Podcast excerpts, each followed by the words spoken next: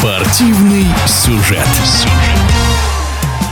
Новость о том, что вскоре матчи российской премьер-лиги будут обслуживать судьи из Беларуси, Саудовской Аравии и Катара, вызвала массу споров среди футбольных экспертов. Вот что думает об этих нововведениях арбитр ФИФА Сергей Хусаинов. Проблема квалифицированного объективного арбитража в футболе, она существует давным-давно. Просто с развитием эволюции футбола как игры, внедрением различных технических средств, я имею в виду там телевидение сначала, потом видео, магнитофоны и последующие события, что футбол это не просто игра, которая в одночасье объединяет богатых и бедных, людей разных вероисповеданий. Да, каждый из них болеет за одну какую-то команду, но вместе это большая футбольная диаспора, большая футбольная футбольная семья. Работа арбитра любого матча заключается в том, чтобы помочь футболистам играть по правилам игры, не вмешиваясь ни в ход игры, ни в результат матча. Вот эта проблема, она тесно взаимосвязана с отбором и подготовкой арбитров. Отбор – ключевое слово. И принцип отбора должен быть основан на различных научных исследованиях, естественно, физиологических способностях арбитра и, конечно, на личностных качествах.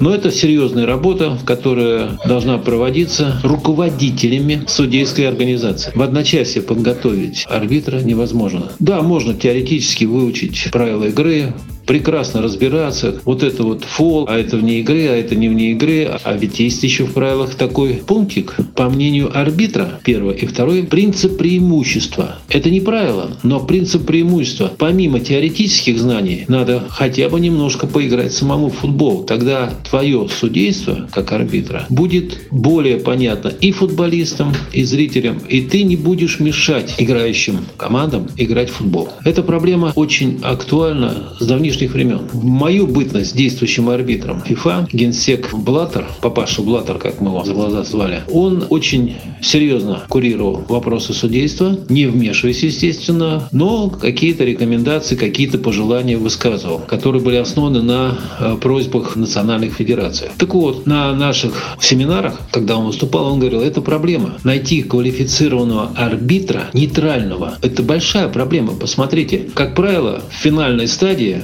представлены ведущие футбольные державы, национальные сборные или клубы. И когда доходит очередь до полуфиналов, финалов, четвертьфиналов, когда уже, так сказать, олимпийская система включается, Германия, Франция, Испания, Португалия, Италия. А где найти нейтрального? Где его взять-то? Потому что невозможно себе даже представить, чтобы арбитр высокой квалификации из нейтрального государства соответствовал уровню играющих команд. У него нет такой практики. Игровой судейской практики нет нету. И поэтому хорошее решение, да, это обмены. Но это не значит, что уровень судейства у нас совсем. Хотя я могу сказать откровенно, что, к сожалению, та система отбора, принцип главный которого свой-чужой, а не спортивный принцип, именно свой-чужой, который действует уже более 20 лет в нашей лиге и никоим образом не способствует повышению качества судейства. Гарантии, что вот с приходом арбитров из Катара, Беларуси, Саудовской Аравии, мы получим качественно высоких арбитров. Я не думаю, что у них уровень игры запредельный, и арбитры имеют возможность, так сказать, совершенствовать свое профессиональное судейское мастерство. Это вовсе не значит, что по классу они выше, чем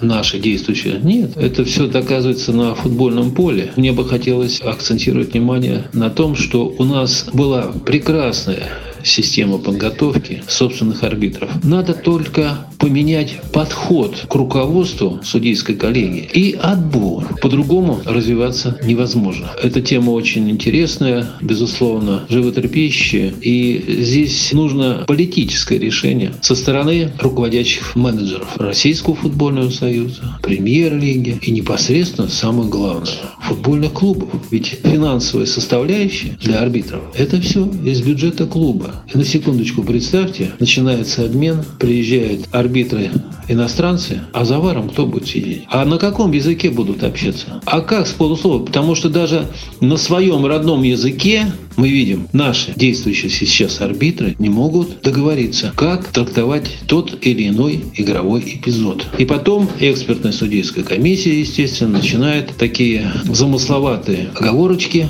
приводить, что контакт был не такой уж сильный, крови не было, значит, не надо было. Или наоборот, а вот здесь вот было, но это не повлияло. Результат на табло никто не поменяет. А все эти оговорки, это просто можно обойтись одной простой фразы. Я вспоминаю, когда так получилось, что я был на скамейке запасных в качестве администратора национальной сборной СССР. Потом оказалось, это была последняя сборная СССР на чемпионате мира в Италии. Да, прекрасный футболист, царство небесное, Диего Марадона. Но в матче с Аргентиной при счете 0-0 прекрасной позиции был арбитр Швеции. Серега Леников с углового получил мяч и направил его в ворота, в ближний угол.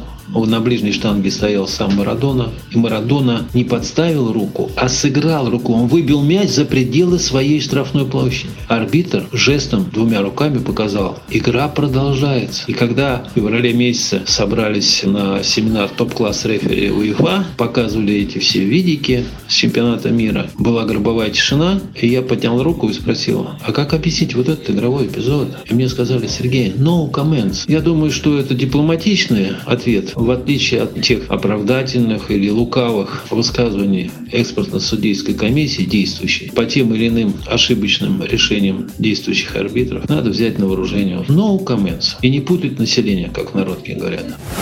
Это было мнение арбитра ФИФА Сергея Хусаинова. Спортивный сюжет. сюжет.